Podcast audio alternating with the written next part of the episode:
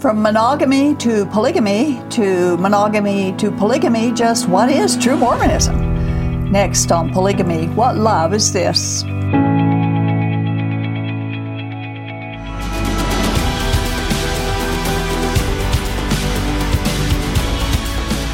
We have produced numerous programs in the past and spent a great deal of time actually and effort presenting how the early Mormon prophets and leadership practiced polygamy. They not only practiced it, their sermons were filled yeah. with the preaching of it and the warnings to members of how important polygamy was for their salvation and exaltation. We've quoted from dozens of those sermons and, and from other early Mormon teachings as they presented what they called the New and Everlasting Covenant, which is polygamy, and they also called it celestial marriage. Now, we know that the L D S Church disregards what all their former prophets taught about polygamy being essential, that it was a requirement, it was an eternal covenant, never to be done away with. We have two examples of their dogmatic teaching on polygamy. Yep, this is from Brigham Young, Journal of Discourses. It is all connected with the exaltation of man, showing how he becomes exalted to be a king and a priest, yea, even a god, like his Father in heaven. Without the doctrine that this revelation reveals, no man on earth ever could be exalted to be a god. Clearly. It covers us several things there, doesn't it? They, does, it does. We talk about that not being a, an important issue anymore, becoming a god. Yeah, yeah. That's what But the goal he didn't was. think so. No. Uh, he thought uh, and taught exaltation through polygamy. Uh, the, one must be a polygamist here on this planet in order for him to have a chance of exaltation in the next world. Now that is Mormonism. We have another quote from the president prophet, John Taylor. Also from the Journal of Discourses. Where did this commandment come from in relation to polygamy? It also came from God. It was a revelation given unto Joseph Smith from God and was made binding upon his servants. Joseph Smith told others, he told me, and I can bear witness of it, that if this principle was not introduced, this church and kingdom could not proceed. When this commandment was given, it was so far religious and so far binding upon the elders of this church that it was told them if they were not prepared to enter into it and to stem the torrent of opposition that would come in consequence of it, the keys of the kingdom would be taken from them. Now that's pretty solid that's pretty teaching, strong. isn't it? Yep. John Taylor was president and prophet. Mormons believe their presidents and prophets uh, speak to God, and, and God speaks to them for, on behalf of the people, the members. Taylor said, polygamy was given as a binding commandment upon the Mormons, and to stop the practice would mean losing the keys to the kingdom. Now, we haven't talked much about the Mormon fundamentalist prophets, those who took the helm after polygamy was discarded by the Mormon Church, how they and their succeeding prophets taught their own polygamous members about the necessity of plural marriage. But obviously, from what John Taylor said, the L D S gave up polygamy and subsequently lost the keys. That is... Uh, and how would you feel if you'd known that when you was a Mormon, that, that you had no keys? I didn't have any priesthood? Oh, gosh. That would have been... Oh, that would have been a little frightening, wouldn't yeah. it? The fundamentalists, of course, picked up the keys. Now they are living the polygamy that the Mormons rejected.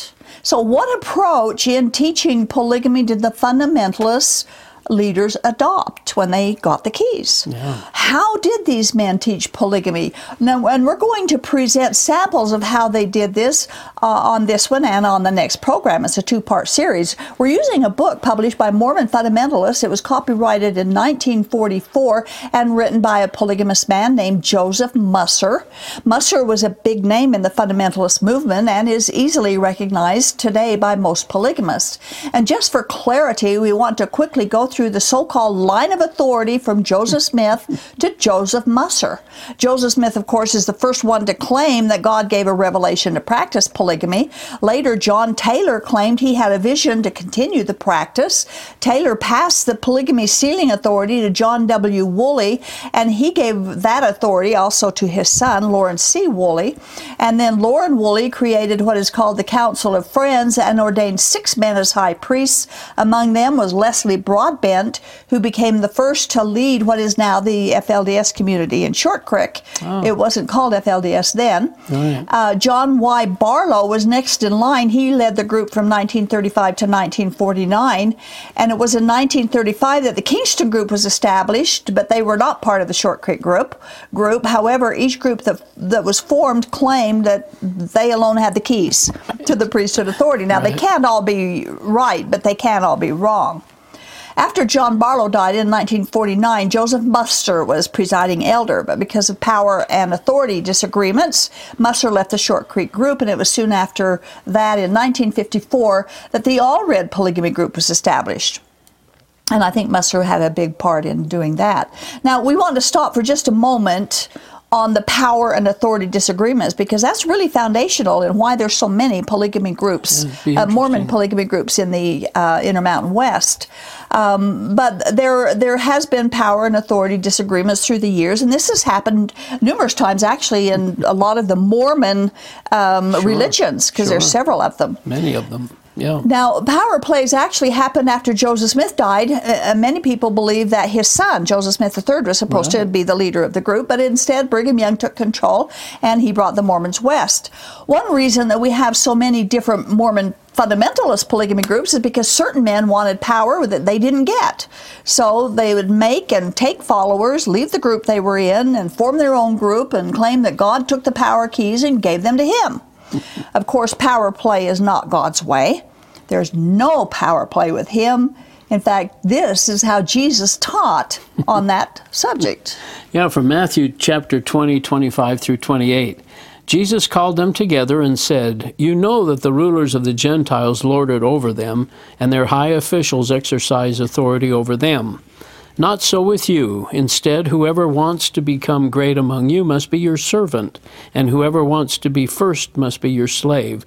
Just as the Son of Man did not come to be served, but to serve and to give his life as a ransom for many." Jesus would have no different. part. Yeah, He yeah. had no part of people who fight to grasp for power and authority over others.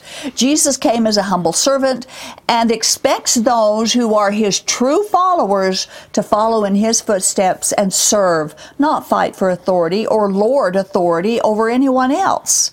And the only keys to be had were the ones that Jesus gave to Peter, which was the gospel message that Peter taught in Acts chapter two. Uh, and then the keys, of course, are no longer needed because the door to heaven was opened when Jesus died and the veil in That's the temple right. was split in two. The door remains open until Jesus himself shuts it. We don't need keys for open doors. So there's no keys True. for anyone. Now, power plays and authority grasping are not God's way. Jesus Christ is our only authority. And he has all authority. He alone has high priesthood authority, and he's the only mediator between God and all humans. Jesus is the mediator of a new covenant, and Joseph Smith was not given a newer and better covenant than the covenant Joseph Smith bought and paid for on the cross. Jesus Christ. Jesus Christ, right. yes.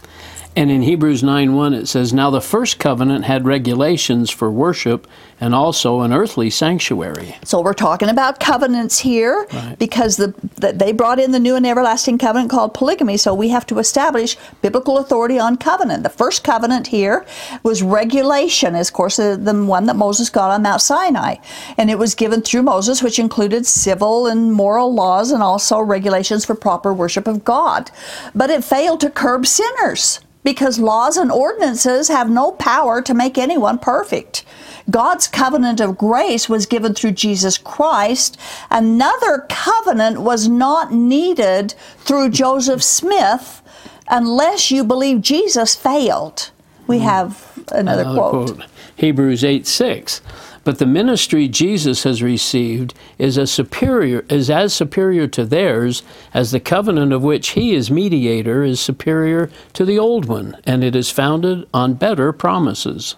The new covenant was given through Jesus Christ. It is superior, just as Jesus is superior. Therefore, there was no need for a Joseph Smith. Another quote. Yeah, Hebrews chapter seven, twenty-four through twenty-six. "Because Jesus lives forever, he has a permanent priesthood. Therefore, he is able to save completely those who come to God through him, because he always lives to intercede for them. Such a high priest meets our needs, one who is holy, blameless, pure, set apart from sinners, exalted above the heavens. That can never be said about any man, and in not Joseph Smith either. No. And no polygamy is mentioned in those verses, right? Right. Jesus is our only high priest, being able to completely save the souls of those who come to God through him. There is no room for or mention of a newer covenant or a required covenant of celestial marriage. It's all on Jesus.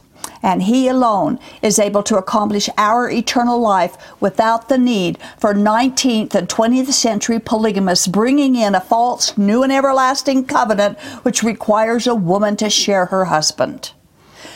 Now, Earl, do you suppose, as I was putting all this together, I thought, I wonder if that's one reason Nelson wants to get rid of the word Mormon, because it's so attached to polygamy. Yeah, I don't know if that'll happen, but I, I agree with you. I think that's one question everyone always asks about, well, you're a Mormon, so do you have many wives? Mm-hmm. Uh, or do you believe in polygamy? I, I'm sure it's kind of a follow-up question to, I wonder. to are you Mormon? It's yeah. possible to separate them that's as, how they identify. As, far, yeah. for, as far away as they can. I wonder if that's yeah. it. Anyway, back to Joseph Musser and his book entitled Celestial or Plural Marriage, the Mormon Marriage System. Now, the foreword of this book, of course, establishes the purpose of his work and is so filled with error, we thought that's where we would begin. And of course, our standard to point out errors is the Bible. As always, we use the Bible to prove or disprove everything the Mormons and polygamists teach, because they call it divine revelation, what they believe, and it's important to research what people claim God said rather than just sit back and believe it because they said it. So we're going to be- begin with the first sentence of the fourth paragraph in the foreword section of his book, and we quote. Yeah, you just wonder where they get this stuff. The principle of plural marriage under divine regulation has existed since the beginning of time. It is natural, logical, and biological in its concepts. Yeah, so they just say it and it makes it true. And yeah, we're going to talk about that a little bit. Now, there's absolutely no polygamy until Genesis chapter four, which was not the beginning of time. Musser has no biblical foundation to say that plural marriage is a divine revel- revelation or that it exists since the beginning. God's divine regulation was monogamy from the beginning, and we've covered all those verses and references on many, many past shows.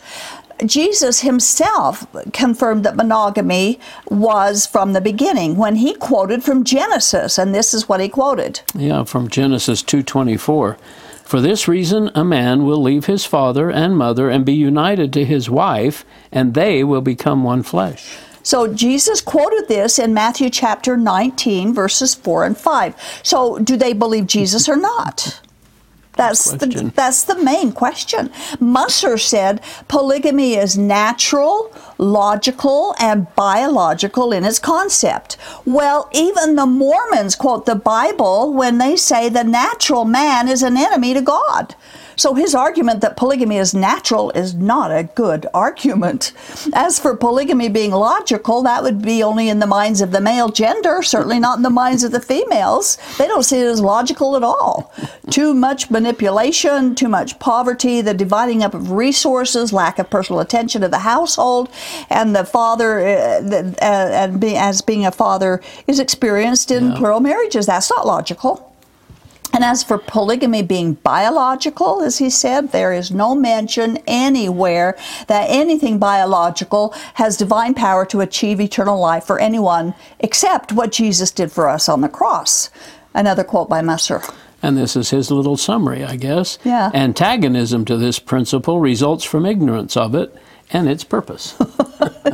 So okay. It's your fault. Oh, yeah, it's, fault. It's always somebody else's fault. Yeah. You know, many people are antagonistic toward polygamy because they have experienced its terrible treatment and the neglect of women and children in polygamy, or they know their Bible and know that a God of love would never command a woman to share her husband. In fact, we have found that most people these days who are liberal in their ideas toward polygamy are the ones who are ignorant of what it's really like.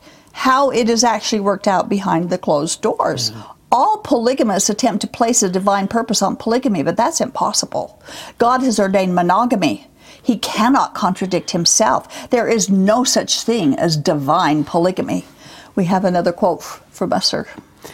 Monogamy, in granting the male sexual freedom in the marriage relation while limiting such freedom to the female, has proved a signal failure. Oh, monogamy this is a, is a frustrating, frustrating thing to deal with. We, we wonder how monogamy, he said monogamy grants sexual freedom in marriage. How does that t- to the male? How we, we don't know how that is. No. It grants nothing of the kind. If he's saying that males can commit adultery, that they can act as predators searching for sex other than from their spouses, well, women are able to do that as well. And it's just as wrong for a man to have many sexual partners as it is for a woman to have many sexual relationships. But God has no double standard. He shows no favoritism. His laws for sexual virtue has always been equal for male and female alike. And we question how monogamy is proven to be a failure, right, as he said it has. Polygamy is a failure. There are numerous studies to draw from, and we've quoted yeah. many of them on the show, that indicate that how harmful polygamy is to women and to children, to teenagers, to young men in polygamy cultures who have no hope of ever even getting one wife. Monogamy has not proven to be a failure. Those who argue that there are problems in monogamy are not using a valid argument to promote polygamy, because every institution of humanity has problems, no exceptions. And we so we can't legitimize polygamy just because monogamous couples face problems. There's a pretty lousy standards for justification. I have another quote. Yeah, he continues. Motherhood is the paramount issue. Deprive women the right to honorable motherhood, and the purpose of creation is thwarted. Really? They all go into the motherhood issue.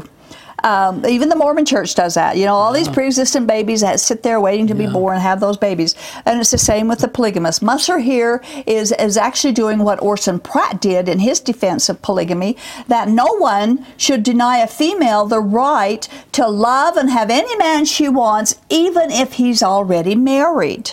He claimed that denying that right to women was inequality. inequality. In other words, Mormon polygamists have male adultery, a religious experience, and even a religious requirement. That's nothing less than blasphemy. God has prohibited adultery, and many Bible passages prohibit polygamy. As for motherhood being the paramount issue for womanhood, not true. Besides, even if it were true, there are options for a woman to be a mother without spiritually authorized adultery. Why not adopt children? There's hundreds of thousands of yeah. kids around the world that need decent homes and loving parents. If motherhood is such an important issue, why are there women who are barren and cannot conceive? That would be God showing extreme favoritism. Jesus didn't see motherhood as the paramount issue. We quote from from Luke. Yeah, chapter eleven, twenty, verses twenty-seven, twenty-eight. As Jesus was saying these things, a woman in the crowd called out, "Blessed is the mother who gave you birth and nursed you." And he replied, "Blessed rather are those who hear the word of God and obey it." So one is expounding motherhood, and Jesus is not. He said, "Blessed rather," which means that motherhood was not the blessing. Yeah. That believing and obeying God's word will always be the most important thing. And Jesus did not teach kitchen and bedroom duties for females, as the Mary Martha story tells us. Fascinating story. From Luke chapter ten, verses thirty-nine through forty-two. She had a sister called Mary who sat at the Lord's feet listening to what he said. But Martha was distracted by all the preparations that had to be made. She came to him and asked, "Lord, don't you care that my sister has left me to do the work by myself? Tell her to help me." "Martha, Martha," the Lord answered, "you are worried and upset about many things, but only one thing is needed. Mary has chosen what is better, and it will not be taken away from her." Mary was worshiping Jesus. Jesus did not support the idea that a woman's place is in the kitchen or in the birthing bed, but her place is following Jesus, and according to him is the most important issue, yeah. not motherhood. We would be wise to believe what Jesus taught about womanhood and marriage over what male Mormon polygamists teach about it. Now, Jesus defended Mary and her desire to learn from him as being the most important thing than anything else. And it remains that way today. Sure. A man and a woman's value is in their personal relationship with God.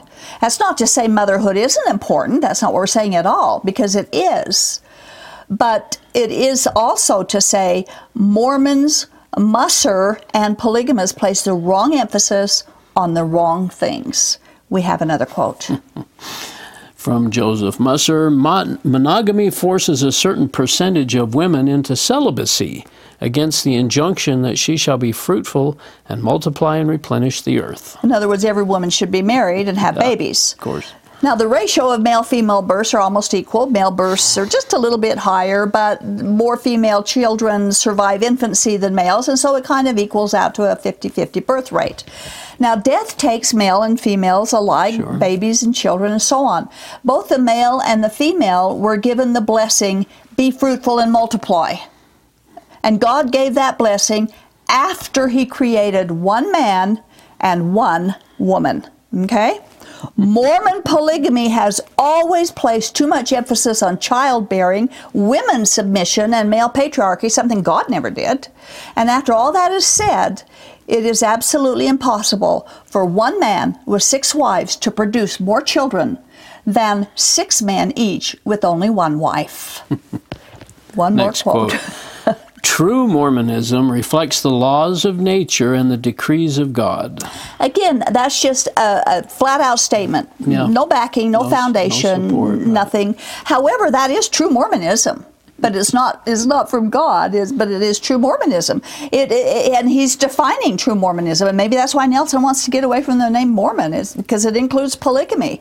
And we've always said that polygamists practice true Mormonism and that yeah. the L D S are Mormon apostates. Yeah, so true. Now they really are, because they, anyway, that's that that's uh, another thing that we have already dealt with. But anyway, Musser wrote that true Mormonism, um, which of course is polygamous Mormonism, reflects the decrees of God. But God never decreed polygamy. We've uh, challenged Mormons and polygamists alike for several years to show us one verse, one passage in the Bible somewhere showing God commanded or decreed polygamy, especially polygamy for exaltation. It isn't there. Musser, uh, nor any Mormon or any polygamist, has no foundation on which they can truthfully claim God commanded polygamy and that he did so from the very beginning. There's no foundation for that teaching. Now, that's all the time that we have for part one.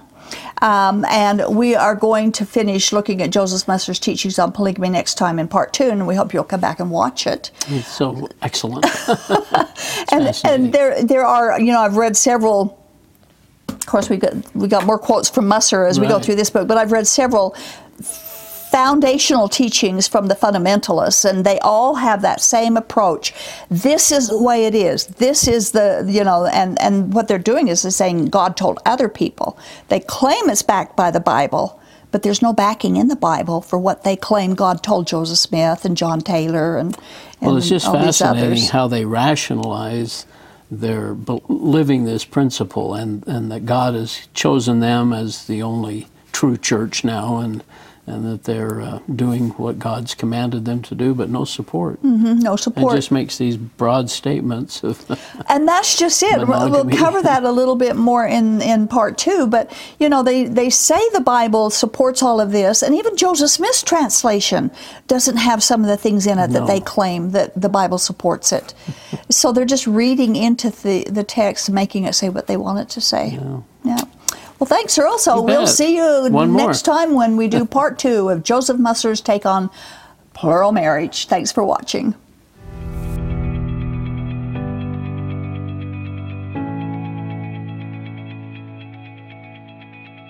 This has been the audio podcast of Polygamy, What Love Is This? With host Doris Hansen. Polygamy, What Love Is This? Is produced by a Shield and Refuge ministry. More information on this program, including the video version of it, can be found at what love is this dot t v. If you have any questions or need help getting free from Mormon fundamentalism, write us at contact at shield and refuge dot org or call us at one eight hundred eight seven seven four two five nine nine nine three.